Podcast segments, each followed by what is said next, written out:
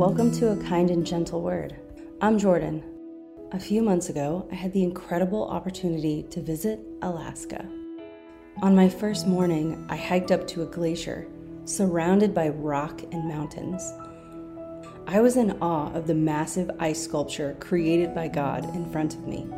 I took a few video clips, and today we are going to sit beside the icy water with floating bergs as we dive into God's loving kindness.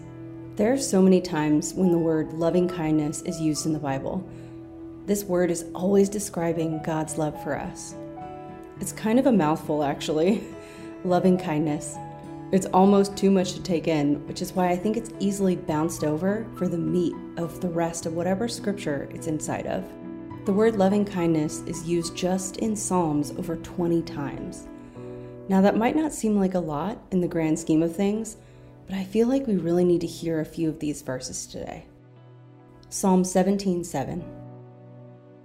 Wondrously show your loving kindness, O Savior of those who take refuge at your right hand, from those who rise up against them.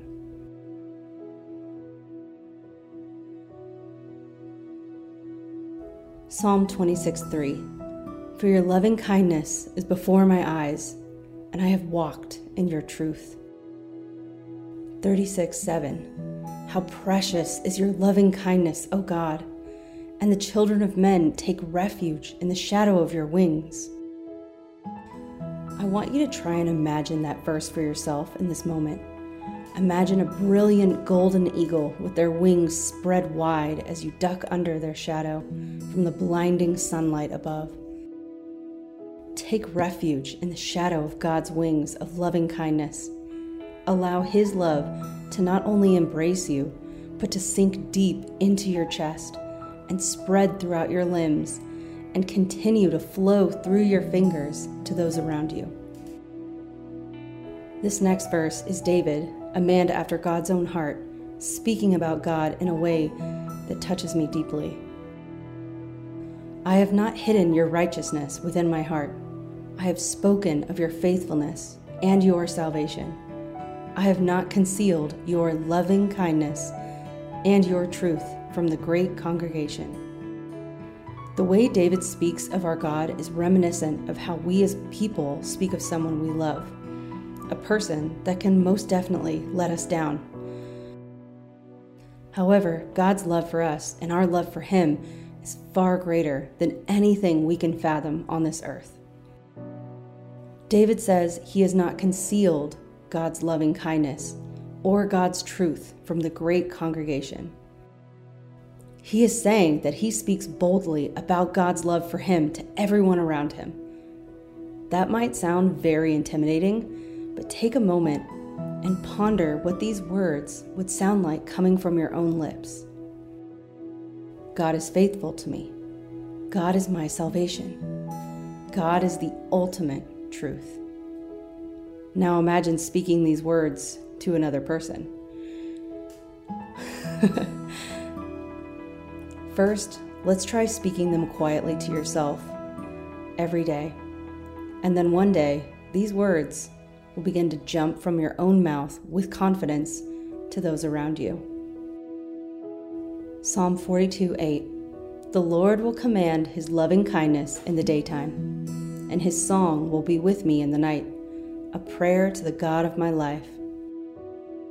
There might come a moment when you don't feel worthy of God's love, or maybe worthy of anyone's love. David committed several sins, one on top of the other.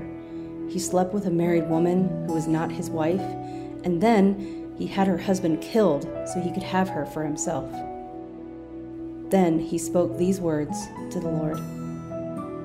Psalm 51 1. Be gracious to me, O God, according to your loving kindness, according to the greatness of your compassion. Blot out my transgressions. Even David, one of the greatest writers, kings, and men of this earth, still made big mistakes that seemed too large for even God to forgive. However, God forgave him again and again he gave his only Son so that our transgressions, our mistakes, would be washed away by the one true Lamb of God, so that we can now live eternally with God in heaven. Psalm 63 3 Because your loving kindness is better than life, my lips will praise you. David and his anguish over his wrongdoings continues in Psalm 69 13. But as for me, my prayers to you, O Lord, at an acceptable time. O God, in the greatness of your loving kindness, answer me with your saving truth. Deliver me from the mire and do not let me sink. May I be delivered from my foes and from the deep waters. May the flood of water not overflow me, nor the deep swallow me up, nor the pit shut its mouth on me. Answer me, O Lord, for your loving kindness is good. According to the greatness of your compassion, turn to me, and do not hide your face from your servant, for I am in distress. Answer me quickly. O draw near to my soul and redeem it. Psalm 92, 1 through 4. It is good to give thanks to the Lord and to sing praises to your name, O Most High, to declare your loving kindness in the morning and your faithfulness by night, with the ten stringed lute and with the harp, with resounding music upon the lyre. For you, O Lord, have made me glad by what you have done. I will sing for joy at the work of your hands. Let us take these words today and sing for joy at the work God has done in you and continues to do in you every day from now until we become glorified with Him in heaven. Here's the thing you don't have to believe you can sing to raise your voice to the Lord. He adores you at your deepest core and all He wants is to hear you call out to Him with whatever words you can drop from your heart. So today, let us sing for joy at the work of God's hands and the everlasting, never ending, endless loving kindness of God. Remember to be kind to others and gentle with yourself, for we are all a work in progress.